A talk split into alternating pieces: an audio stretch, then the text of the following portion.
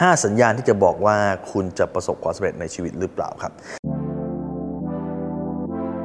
รู้รอบตอบโจทย์ธุรกิจพอดแคสต์พอดแคสต์ที่จะช่วยรับคมเขี้ยวเล็บในสนามธุรกิจของคุณ โดยโคชแบงค์สุภกิจคุลชาติวิจิต เจ้าของหนังสือขายดีอันดับหนึ่งรู้แค่นี้ขายดีทุกอย่าง สัญญาณที่1คือคุณใช้เวลาเข้าใกล้เป้าหมายหรือเปล่า คุณ ใช้กระดาษ A4 1แผ่นนะฮะแล้วตีครึ่งไว้นะครับ แล้วฝั่งซ้ายเนี่ยคุณเขียนกิจกรรมที่คุณทำตั้งแต่เช้าวันจันทร์ถึงเย็นวันที่คุณทำอะไรบ้างเขียนละเอียดเลยฮะแล้วฝั่งขวาฮะคุณเขียนว่าคุณตั้งเป้าหมายชีวิตอะไรบ้าง คุณอยากจะรวยขนาดไหน คุณอยากจะมีธุรกิจอะไรนะครับ เป้าหมายชีวิตคุณจะเป็นยังไง แล้วคุณเช็ค 2 อย่างฮะ คุณเช็คว่าสิ่งที่คุณทำกับเป้าหมายเนี่ยมันใกล้กัน มันไปทางเดียวกันหรือเปล่า สมมติว่า คุณบอกว่าคุณอยากจะประสบความสำเร็จในชีวิตจะมีเงินมากขึ้น แต่ฝั่งซ้ายคุณก็มีเที่ยวกับเล่นเที่ยวกับเล่นเที่ยวกับเล่น แบบนี้ก็ประสบความสำเร็จยากนะครับ นี่คือสัญญาณที่หนึ่งที่คุณสามารถเช็คเองได้ สัญญาณที่สองครับคือสิ่งที่เรียกว่า self motivation self motivation คืออะไรคือ คุณมีแรงกระตุ้นในตัวเองหรือเปล่าครับ มีคำหนึ่งนะเขาบอกว่าถ้า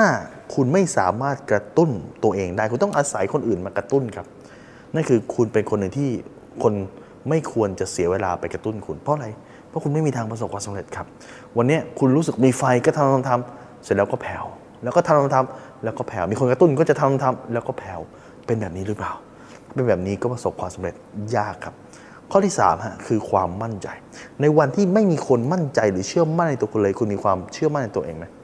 ในวันที่ไอเดียของคุณมีคนบอกว่าทำไม่ได้ทำไม่ได้ทำไม่ได้ คนรอบข้างบอกว่าทำไม่ได้ทั้งหมด แล้วคุณทำได้ไหม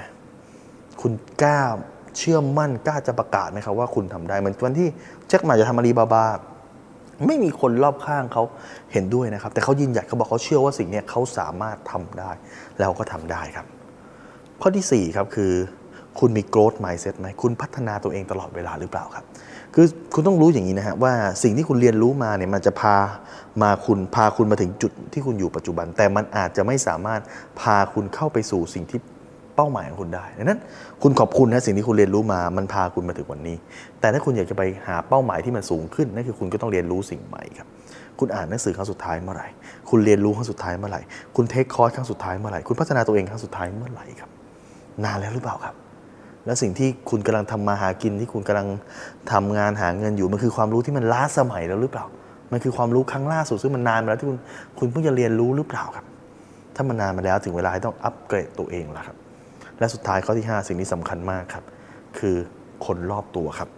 สิ่งนี้พุทธศาสนาเรียกว่ากัลยาณมิตรครับ แต่ว่าถ้าเป็น